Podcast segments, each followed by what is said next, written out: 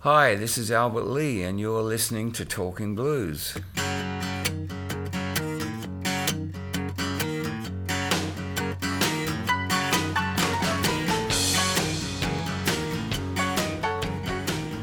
Let me ask you about your dad. He was a musician. Not a professional musician, Oh, okay. but, but he loved music, and uh, he could play tunes on the piano and the accordion, and he was a good singer too. But just for his own enjoyment and being in the pub and singing to his friends, or, and that that was the extent of it. But he he loved, he appreciated music. I presume his love of music was transferred to you. Well, yeah, because um, we we had a piano, and they they soon discovered that I was able to uh, pick out notes on it, and and they thought, well, wouldn't it be a good idea to get have him take piano lessons? So I had uh, I had lessons for like two years, and I think um, I think I was nine or ten when I first began taking the lessons, but I was I enjoyed it, but I was I was also lazy because I that I had two different teachers, you know, and the last teacher I had, she uh, spoke to my parents and she said, "Well, he's he's obviously not practicing, and uh, I think you're wasting your money," you know. Did you have a love of music back then? Oh, I listened to radio all the time. Okay. I love listening to radio. So that didn't transfer into playing piano immediately. Like that didn't. Your play, Well, piano pi- playing wasn't affected by the love of music or influenced by the love Oh of music. well, it well it was. The piano was there, and uh, I I loved any music that I heard at that time. You know. Um, but, but it was the guitar. well, that that was that was the turning point um, when uh, the the music changed. You know, around 1956, 55, 56 and uh, we, you know, uh, you have to realize I was living in London, and uh, there was only one or two stations that we could listen to on the radio, the BBC. It was very limited, Right. and there were very few programs that were dedicated to one type of music. You know, there'd be a request program, and they'd they'd play like a Doris Day record, and then they'd play a Little Richard record, or you know, so that it was a a whole mixture of uh, of music we were listening to in, in popular music, Right. and there was a classical station too, which I I rarely listened to, but um, no, we listened to uh, just listened to the radio all the time. I, I loved it. How did the guitar come about? Well, there was a guy in England who was our, who became our first local hero. His name was Lonnie Donegan, and he was uh, he sang uh, American folk songs and blues songs, Right. uh, but with a, a really good um, jazz rhythm sec- section. You know, he had a really fine guitar player with him. He uh, Lonnie played guitar, you know, just uh, acoustic strumming the chords, but he was he was really intense, and he he, he really uh, drove the music along with with his voice and. and you know, I mean, looking back on it now, I think he was just like head and shoulders above any anyone else that we'd heard in the UK. Wow. You know, and it, but he was heavily influenced by Woody Guthrie and uh, Lead Belly and you know uh, uh, lots of people like that. You know. So watching him made you want to play guitar? Yeah, well, I, I, I maybe I saw him once or twice on the TV. We when we eventually got a TV, but it was records, really, hearing records, and uh, a couple of school friends had guitars, and I, I was actually playing guitar for about eighteen months without actually owning one. I used to borrow them from Right. various people, you know. And then they'd take them back, you know, and I'd all go, got to get that guitar back. And then um, I think, let's see, uh, Did did the guitar come easy to you in terms of learning how to play it? oh, it did, it did. Oh, there was no one to see, no one to watch. right. know. So you would just I could hear, yeah, I could hear. I knew how it was tuned up, and I could hear hear uh, something simple on a guitar on a record, and I, I think I think I know where he's where he's playing that. You know.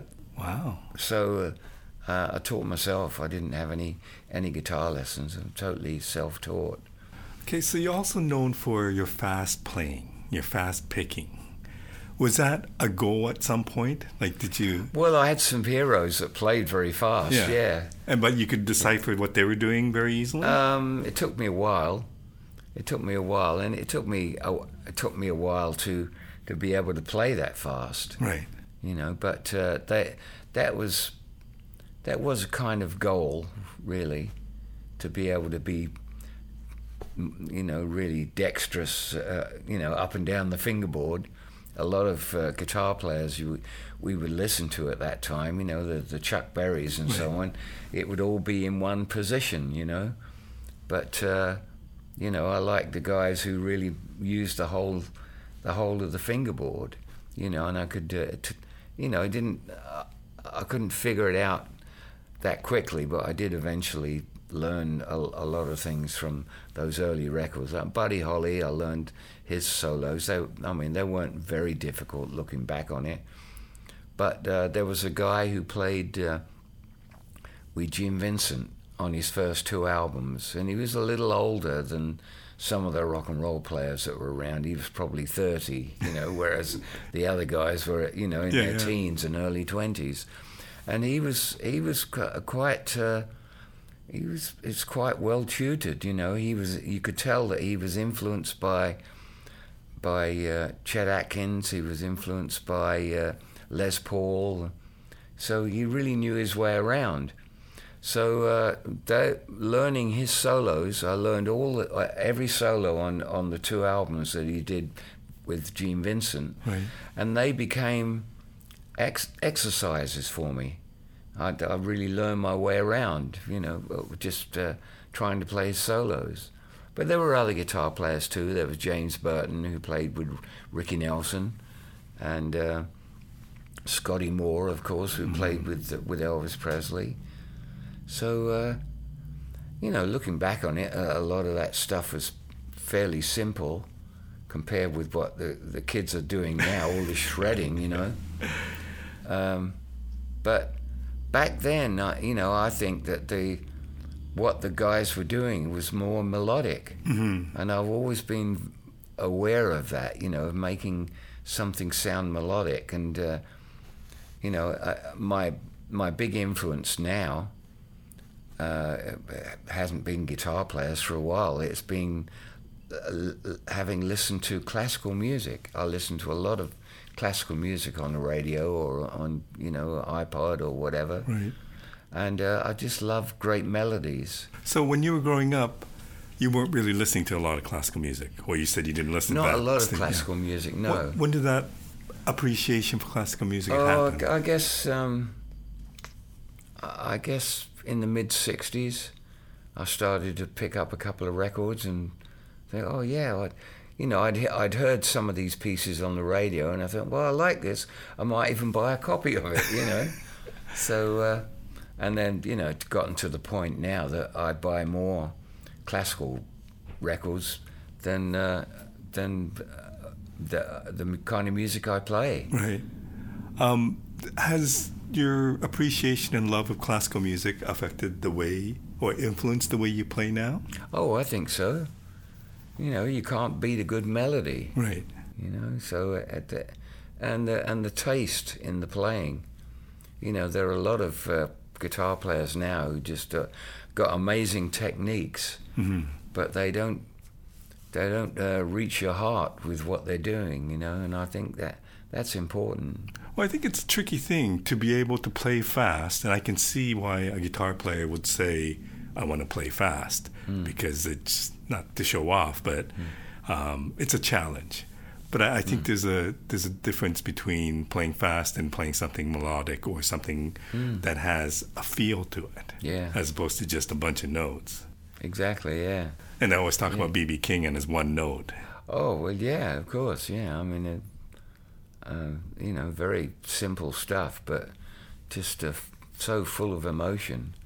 So, was that ever a, an issue for you while you were trying to become a very fast picker to have that emotion? Oh yes, yeah. Uh, you know, oh, that wasn't playing fast. wasn't my only goal. I I wanted to emulate all the heroes I had, and you know, some of them were playing fast, and some were were playing very beautiful melodies, and you know, simple solos, but they were well constructed, and uh, you know, I got to the point after a, a number of years. I, might, I I did learn quite quickly, really, to put it all together. Um, you know, I went on the road when I was 16, Mm-hmm. and uh, you know, I, looking back on it, I wasn't that accomplished, but it it all came within the next two years, I think. Wow. I managed to get a, a, a really good guitar, and that you know that made that was took me ahead, took me ahead by leaps and bounds because it, all of a sudden I was playing a really great sounding guitar that was actually easy to play Right. compared with all the, the toys that I've been playing be, prior to that. So was this the Les Paul or was this the Tele? Well, yeah, the first first one was the Les Paul. Yeah. So tell me about. I know that you were greatly influenced by rock and roll, blues, and country. Um, and and I don't know if it's fair to say that you lean a little more towards country than. Well, I, that that seemed that kind of took its own course. Really, I did like it a lot, and uh, I had a. I was in the '60s. I was playing in an R&B band, you know, so we were playing blues and R&B, and and uh, so I enjoyed that. But I was at the same time I was buying George Jones and Buck Owens records, Right. and I really liked liked the sound of them and the guitar playing. So I did uh, in the late '60s. I had a I had a country band for about 18 months, and I realised that I wasn't going to be able to make a living doing that in England. You know. Be- because because it was England or because of Oh well, part partly, yeah. I, I I guess that you know I was playing to people who loved country music, but they didn't take they didn't take us seriously Right. because they thought, well, you can't, you know, you're not you're not American, so how can you be, you know, why why those guys are better because they're American, you know, and uh, Yeah, but I mean, I think the blues players. I mean, you could argue that that might be the same that any you know, the British young kids who were playing blues. They were not really American, but they certainly did a lot for the Oh, They- blues. They, they really focused on it, and they they uh, I think I what I did it was in a in a smaller way uh, than you know like the Claptons and and the Jeff Becks, right. you know, because they they'd uh, learn learn to play the blues, and uh, and I think we we gave it like an English flavor to it, Right. you know. I mean, there was Eric was like totally dedicated to playing the way it should be played, you know, and uh, so he sounded uh, more American than a lot of us, you know. But uh, I think my, the way I played guitar, it was uh, uh, uh, by the time I'd been got gotten rolling in the '60s, uh, my guitar playing was going in lots of different directions, you know. I, wonder when you started the country band. Um, and at this point, I don't believe you had been to the United States at the time. No, point. no. So I wonder what, what image you had of country music, other than just listening to the records. Yeah, I just had the records, and uh, I, d- I don't remember ever seeing a real country band. Uh, I guess. Well, uh, I used to go to, uh, let's see, around 66 or 67, I used to go to a, a couple of pubs in London where there were country bands playing, English country bands. Right. And that was a pretty exciting time. I thought, oh, there's some guys that are actually doing it here. This is great, you know. And that's actually a couple of those guys and I got together, and that's how I put together the the uh, first coun- country band I was Okay. in, you know. Um, and then, I, if I'm not mistaken, you did play with Jerry Reed when he came to the United States. Yeah, Kingdom. oh, I did, yeah. So, what Oh, was that experience like? Oh, great. We sat down in his hotel room, and uh, I think he liked what I was doing, you know, and uh, he could tell that I'd been I was influenced by a lot of American sounds, you know, Right. and uh, yeah, he was he was a good friend there for a little while. And we when we uh, we we we uh, he he encouraged me, and uh, actually before that, another guy who really encouraged me was uh, uh, uh, an American named Don Peake, who uh, who I met with the Everly Brothers Right. in 1962 Wow.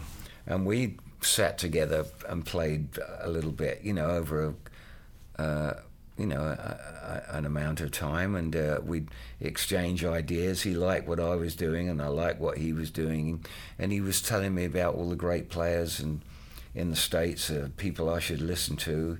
You know, he was. He told me about BB King. I'd never heard of BB King in 1962, and. Uh, and he said there's this young guy in LA. He's doing all the all the sessions. He's a really good player. His name's Glen Campbell, you know. Right. so uh, it was a while before I eventually heard Glen play. You know, when I realised that Glen was doing really what I'd love to do. You know.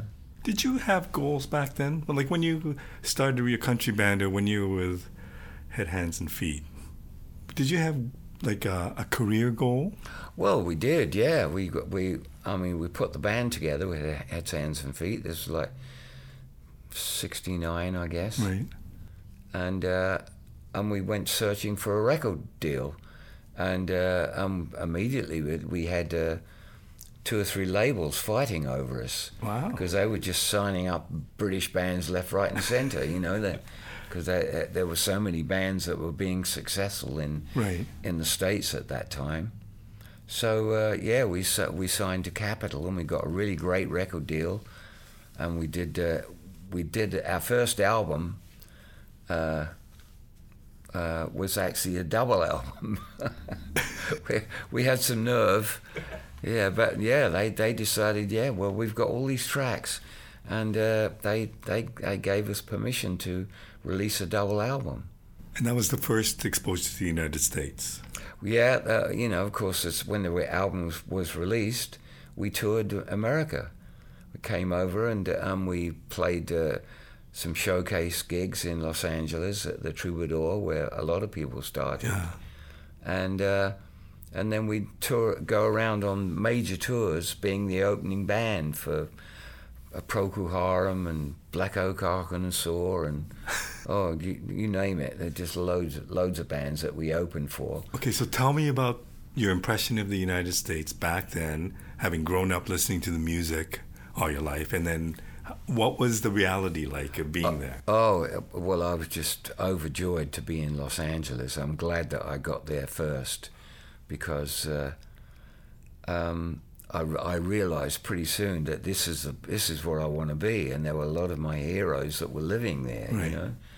And uh, so, uh, um, yeah, I, I realized that uh, once, I think once, once the Heads, Hands and Feet broke up, I started to play local bars with various musicians. In fact, I was playing with Don Everly after he and his brother Right. split. And, uh, you know, I don't know if any of these names uh, mean anything to you, but they were, they were like uh, some of the founders of, of country rock, really. And there I was in the middle of them playing in these bars, being fully accepted by them. And I thought, well, this is great. This is where I want to be, you know, because I, d- I didn't have that acceptance in, in the UK. I didn't. I never thought I did, because uh, people used to rave about Eric and Right. and Jeff Beck and, and Jimmy Page. And Jimmy Page was an old friend of mine. We we knew each other when we were like sixteen, you know. So why do you think that you didn't get that acceptance? Was it just the style was oh well, different? uh, the, just the way the music was going. I, I was, they were they were playing more of a hard rock blues style, and uh, I was more influenced by. by I mean, I, could, I was I could play that, but I wasn't really. Uh, I was, I, I was diverted by a lot of different styles. You know, I guess I was still searching for a style at that time. right. And uh, I think looking back on it, I, I'm you know the influences that I had with those early rock and roll players they they gave me an introduction to a lot of different styles or ways of of uh, of playing the guitar, and uh, yeah, so uh, you know I did all right, and people, you know, I had some followers in England, but uh, I didn't really. Uh, the interest in me wasn't as great as it was with Eric at that time, because uh, all of a sudden it the, the blues was the thing, you know. Yeah, yeah. And uh, I was playing with a, uh, with Chris Farlowe, R and B band, you know, and uh, it it was pretty good, you know, but it wasn't the kind of style that Eric was doing, you know.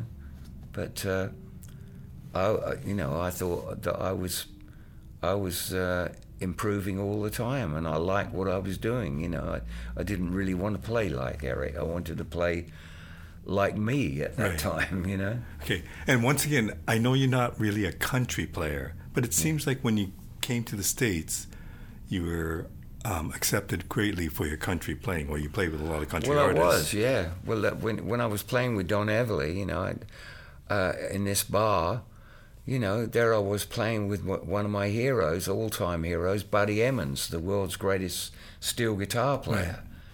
You know, still still is. You know, well, he's passed away now, but you know, no one no one can touch what he did. 'cause Yeah, he, yeah. he just had so much taste and technique. You know, that all the others are. Uh, are, are in his shadow, really. But when I uh, look at your career, um, you got to play with a lot of your heroes, or that's what it seems to me. Oh, I, I did, yeah. Tell me what you, t- tell me that those experiences, what they, that, Well, what they might have well, taught uh, you. Yeah, well, after um, after Head, Hands, and Feet broke up, um, you know, I, I had a record deal with uh, with Warner Brothers, and they wanted me to do a solo album, and uh, I don't know, I was I was pretty lazy at the time, and I, I, I wasn't really working at it, and. Uh, all of a sudden, I found myself playing with the Crickets, Buddy Holly's old band Right.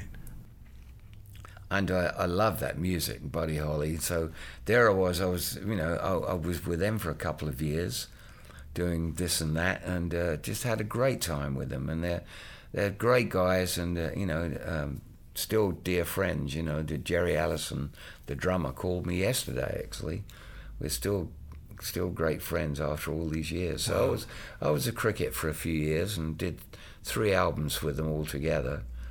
But because I was spending more time in Los Angeles, I was just meeting up with more and more musicians, you know, great musicians, and and so uh, no, it was a, a, a, a great time for me.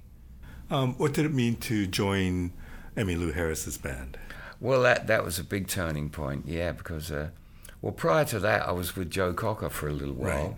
you know, and then he decided he was going to go back to England, and and then I'd uh, I'd been to see Emmylou Harris play a couple of times, and uh, I knew some of the guys in in the band because I'd played with them in bars in LA, you Right. know, and. Uh, but I have I have to say my main reason for going was that James Burton was playing guitar with her, you know, and Right. I, I wanted to see James, you know. So uh, I um, I went to one gig in in particular and went backstage to say hello to everybody, and they said, "Oh, Albert, we were just thinking about you. What are you doing for the next couple of weeks?" And I said, "Well, n- not very much, you know, this and that." And well, it's, uh, James has got to go off and play with Elvis Presley for a couple of weeks, and we really we've got these gigs, and we, you know, would you like to do them? And uh, I said, God, yeah, love to. So uh, um, I, di- I did a I did a gig without even a rehearsal or anything. Well, we we had a long sound check, and I, I was familiar with a lot of the stuff she she was doing, you know, because she was doing some some old. Uh, you know, good country stuff from the 50s and 60s, some s- songs that I was familiar with. So it was easy for me to slot in, you know. Uh, so uh, I did one or two gigs, and then they were all set to go out on the road for a week or so.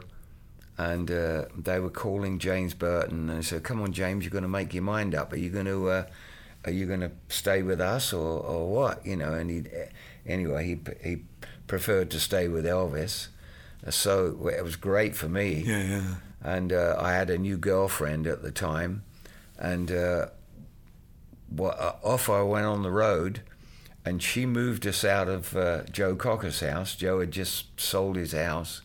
She moved the furniture out of there into a, an apartment that we found the night before I was due to go on the road. and I thought, well, this is it now. I'm now living in California, Yeah, yeah. playing the kind of music I love. And it, it just went on from there. And it has gone on from there, right? Like, I mean, Yeah. have you struggled? Did you ever struggle in your career? Like you said, you've well, been pretty busy. Well, yeah, busy. I mean, there have been times when uh, when the gigs weren't that uh, frequent. You know, I, I I did gigs with Joe Cocker, but we, we'd have uh, we'd have time off. You know, I'd do work with the Everly Brothers, and they might not work for another two months or so. You know, so you try and fill it in with a session here or that there. You know. Well, tell me about that, because when I look at your discography, like you've played on a lot of albums. Yeah, I, have done quite a few. Not so much nowadays, but. yeah. Uh, but how did that happen? How did that start? And what did that mean to you to be a session Oh player? well, you know, especially in Los Angeles and well in London too, people people get to know of you and they say, oh, you know, he's pretty good. You know, let's get Albert Lee on this. You know, and uh, it just goes from there. Did you know you were good? Oh, I thought I was a pretty good guitar player. Yeah. Did you ever lack confidence? Uh, well, I've always been pretty shy, but uh, no, I always thought that I was. I mean, there was no one for me to see in England that I really looked up to as a guitar player. Maybe I didn't see Lonnie Donegan with uh, with his best guitar player. Right.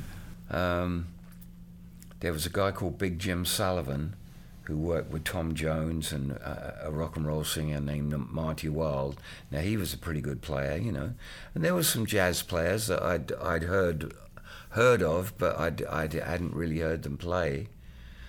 So, uh, you know, looking back to those times in the early '60s, I thought that I was I was pretty good, and I, there was no one that really uh, impressed me in England at that time. Maybe uh, Eric, of course, you know, because it was, but it was a different style, you know. Yeah, yeah. Um, but uh, yeah, and of course, there were, uh, I'm sure there were jazz players that were way ahead of me at that time. Oh, I, I, well, one one guy I knew uh, from 1958, probably. He worked in the West End at a music shop, and uh, and he had a bit of a reputation of being a, a you know a really good player. He was he was in his teens as I was, and that's John McLaughlin. Oh, He was a salesman in the in the mu- in the music store, you know. he did okay. Yeah, and then he uh, and then we we played opposite each other. We used to play um, a, a jazz club, jazz and blues club called the Flamingo, in the West End of London, and uh, there were lots of great bands down there. You know, Georgie Fame and the Blue Flames. You know, and he he had a good, pretty good guitar player named Colin Green, and. Uh, Zoot Money's big roll band had Andy Summers on guitar, and uh, John P- McLaughlin was playing with Ronnie Jones and the Nighttimers. That was a kind of R and B type band, you know. So uh, all of a sudden, like by the mid '60s, there were because we were all focused in London. You know, you get to see anybody who's any good was there in London. You know, so it was uh, it was an exciting time. So when you see somebody good, and I know you said you weren't challenged by many, but when you when on those rare occasions that you saw somebody who was really special, how did that affect you? How did that influence you? How did that? Oh, I, I was, I, I, I, no, I was very impressed to see someone, and uh, that uh, was doing something that I hadn't realised could be done. You know, and the same goes for now nowadays too. You know, and uh, there are, I mean, there's so many young players out there who are just shredding away. You know, and I tend not to listen to too many. As I said, I li- I'm listening to classical Yeah, music. yeah. You know. Were you obsessive about guitar and getting better, and were you practicing hours and hours? And Oh yeah, I played a lot in the '60s. Uh, you know, I'd be playing guitar all the time. Yeah. and then and well, in the seventies too. Yeah, I mean, I'm I'm I'm on the road a lot now, and uh, when I get off the road, uh, I don't really crave picking a guitar up. I- Yeah, yeah. There are other things to do at home. You know, when you're trying to maintain a house, Yeah. especially trying to maintain cars as well. You know, uh, up until recently, I've always done a lot of my own. Uh, repairs on cars, you know. what kind of cars? How many cars do you have? Oh, I don't know, five or six. I don't know. yeah, but uh, and I enjoy doing that. But now I'm seventy six. I find it very hard to get, to get underneath the car and change the oil. You know, because I used to do that all the time. Is this like classic? Are these like classic cars? Is that what you? Oh well, they're, well, they're all old, but um, I you know I only had one. I only ever bought one new car. And I still have it, and it's not running at the moment. It's uh, it was 1980, and I think I, I bought it. It was when I'd just done the first album with Eric Clapton, and to celebrate, I, went, I thought I, r- I really want to buy a sports car, you know, because my wife had uh, she had a Volvo. That was our family car. you know, She did, she bought, wanted a, a Volvo wagon, and uh, I thought I've, I've always wanted a sports car. So I, bu- I I was in two minds whether to buy a Jaguar or or a Triumph, and there was this new Triumph TR8, and I so I bought one of those, brand new, you know. And I can remember driving it out of the dealership, turned on the radio, and there's Clapton's. Uh, Live version of cocaine that I'd played on. I Just thought one was night. Quite Wow. obvious. it was meant to be. It was meant to be, yeah. But then uh, I guess it was a year or so later. I, I was still every time I'd see a, a Jaguar drive by, I think, oh God, I, I wish I bought a Jag. You know, they're so classy looking, and you know, and uh, so I started looking in the newspaper, and uh, well, by this time I was playing with uh, Clapton Right. and uh, of course he was really into Ferraris, you know. So uh, he had uh, he had two, maybe two or three when I was with him, I think. And uh, although he was drinking a lot at the Yeah. time, and his manager kind of took the keys away from him, because he'd smashed up a couple of them, you know. So I remember looking in the newspaper one day, one Sunday morning, and there was a Ferrari for thirteen thousand dollars. And I thought, what kind of Ferrari could that be? You know, you know, this was this was 1980, 81. So I went down to look at it, you know, and um, my wife was with me when we saw it, and it was beautiful, the 250 GTE in silver, you know, and uh, I thought, gotta get it, gotta get it, you know. So, so I bought this Ferrari, and I still have that, and I've, I've done, I've done all the work on that so far Wow. you know. Uh, you know, it's I, I'm I'm a good learner, you know, and I, I pick people's brains too. I remember in the early days, I had a friend who had an identical car, so I'd be on the phone to him. He's like, "How do I do this? How do I do that?" You know. so I'm not scared to go in there and start tinkering around with it, you know. So you must miss your cars and your family, I Oh presume, when well, you're on the road. I, I miss them especially because they're languishing there and they need attention. yeah, yeah. you know, and uh, they, you know, because they're just uh, deteriorating if I'm not driving them, you know. So I have to ask about playing with Clapton. I mean, obviously you have a long history with him, but what was that experience like to go on tour and be in his band for five Oh, it years? was great. It was great fun. I think he, uh, the first tour I did with him was with his uh, American band. These Right. guys he- he'd had with him for a, a number of years. They're all from Tulsa, you know, Carl Radle and Jamie, Jamie Oldaker. And uh, at the end of that first tour, he fired the whole band, except for me. and I and I thought, well, what's going on here? You know, and I, I think he, I think he decided that he wanted to make a change, and they were getting too complacent, and he liked having an English guy around again. You know, so he put an all English band together. And to my great surprise, like two years later, he fired all those guys too, and I and I still remained. Okay, so when that happens, does he say, "I'm going to get rid of the band, but you're staying," or does No, just? no, it was all left to his manager. No, he he, he was too drunk to do to do it. no, he, he wouldn't come and tell me personally. No. But do you find out that the rest of the band's gone and you're still in the band? Is that the way it works? Oh, yeah, and they said, well, you know, well, we're going to make some changes, you know, and uh, we're going to we're going to get some some other guys in. I think it one of it it happened while we were reco- recording actually, and thank God for uh, Tom Dowd. I don't know if you Yeah. know the producer Tom Dowd. I mean, he was a, a great uh, um, friend to me, you know, and he. And I think he probably had a word in Eric's ear. Said you should keep out Albert because you know he's, he's pretty versatile. He's you should keep him in the band. Yeah, you know? yeah. So I managed to survive, survive there. But Did you ever see the documentary on him? on, On- Tom, Yeah. no, I didn't. Oh, I'd love it's to.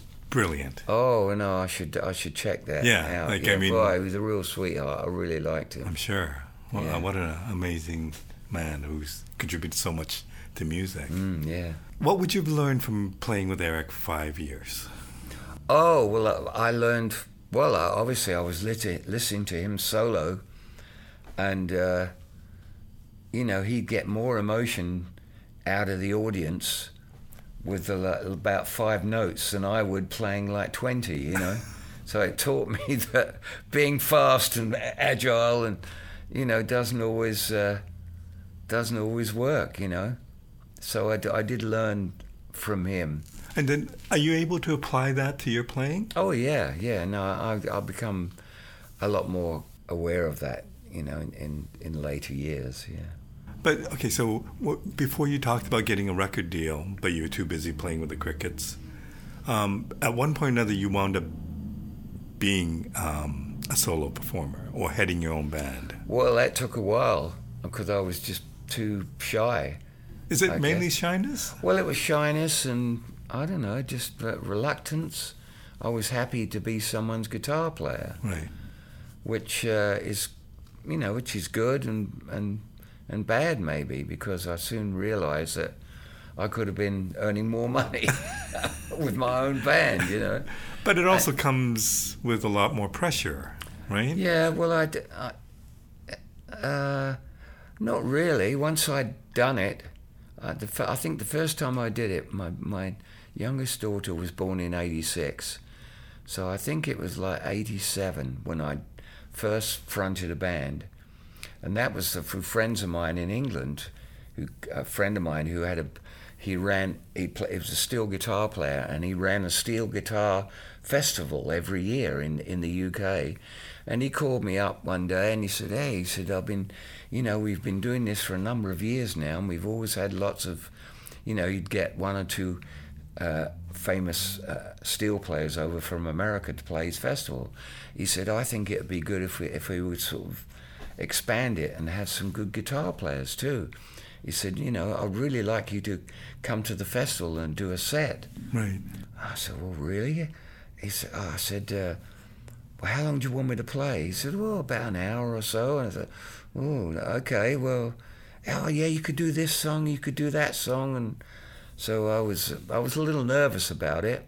And I, I flew over and we had a rehearsal, and, and the band was good. And uh, we did we did the the show at the festival, did our set, and I came off and I thought, boy, that was a bit easier than I thought it was going to be. So then we started booking gigs, and uh, and I, I was with those guys, with most of them for for 25 years or more. Being so, would you would it be correct to say that it was more you were the front man versus it being a, a Oh yeah, no, band? I was the I was the lead singer, and and. Uh, So how did that feel when all of a sudden you're taking front stage? Uh, well, uh, once I got used to it, I, I really enjoyed it. But within that first gig, you kind of got used to it and enjoyed well, it. Well, I thought uh, at the end of it, I thought, well, that went all right. You know, I wouldn't mind trying this again. you know, and uh, you know, I really have to thank those guys because they they did push me into that position. Mm-hmm. And uh, you know, I'd been a singer. I'd done I'd done two solo albums, and and sung on them, but um, you know, looking back on them, my vocals weren't that good, you know. But my my vocals really improved playing with the band every night, Right. singing with the, with the band, and so by the time I'd been with those guys for twenty years, I think my my voice had really come into its own. And are you comfortable with your voice now? Yeah, yeah. Well, you know, it uh, get a bit worn out. You know, I'm I'm lucky really that at my age that people say to me, "Well, you sound like a young guy when you're singing," you know, and I thought, "Oh, well, thanks." you know, a, a lot of guys get real croaky. I'm a little croaky now, but. Uh, you know, guys who've been singing all their whole life and they get to into their seventies, Yeah. They just don't have the chops anymore. You know, and it does uh, fade away. You know, Wow. it's bound to. You know, Yeah. but I, in that respect, I think I've been very lucky. I have to ask about one of your songs, Country Boy. Mm. Tell me about that song and what it means to you, and also the fact that it became a big hit for somebody else. Yeah, well, uh, that was when we were doing the first Head, Hands, and Feet album. Uh, t- Tony Colton and Ray Smith were the main writers in the band, and uh, other band members used to pitch in as well, you Right. know. But uh, they, Tony and Ray, had decided that we really needed a good vehicle for my guitar playing, and that's, excuse me, that's how it came about. And uh, we recorded it about three times. We did it, did it on electric gut string, did it on a Les Paul, and I also did it on a Telecaster. And we settled for the version with the gut string Right. because I was really into Jerry Reed at the time, you know. So I was playing things that I thought that maybe Jerry Reed would play, you know. But uh, yeah, I mean, it uh, uh, it became a, a you know a real crowd pleaser, and uh, you know then years later when I joined Emmylou. I played her a, a recording on the bus after a gig one night and said, "Boy, that's great! Why don't you, oh, you got to do that tomorrow night." You know, so so we learned it with Emmylou, and that then that became one of our big songs in the band. You know, I And can then see the- why. yeah, and then the following year, uh, Ricky Skaggs joined the band, and uh, he, I recorded it again with the hot band, and uh, Ricky and Emmy, are both on it, you know. So that was when, uh, you know, it was a f- few years later that Ricky called me up and said, "Hey," he said, "I've done your song." I said, "What song?" He said, "I've done Country Boy." Oh, I said, "Oh, well, great." He said, I'm going to do a video. I need your permission to do a video. I said, Oh, of course. Yeah, great. You know, and it's a really good video. It is too. a good video. It's a fun video. What a great song, though. And Yeah. I can't imagine I, that that would be an easy song to play. Well, it isn't, no.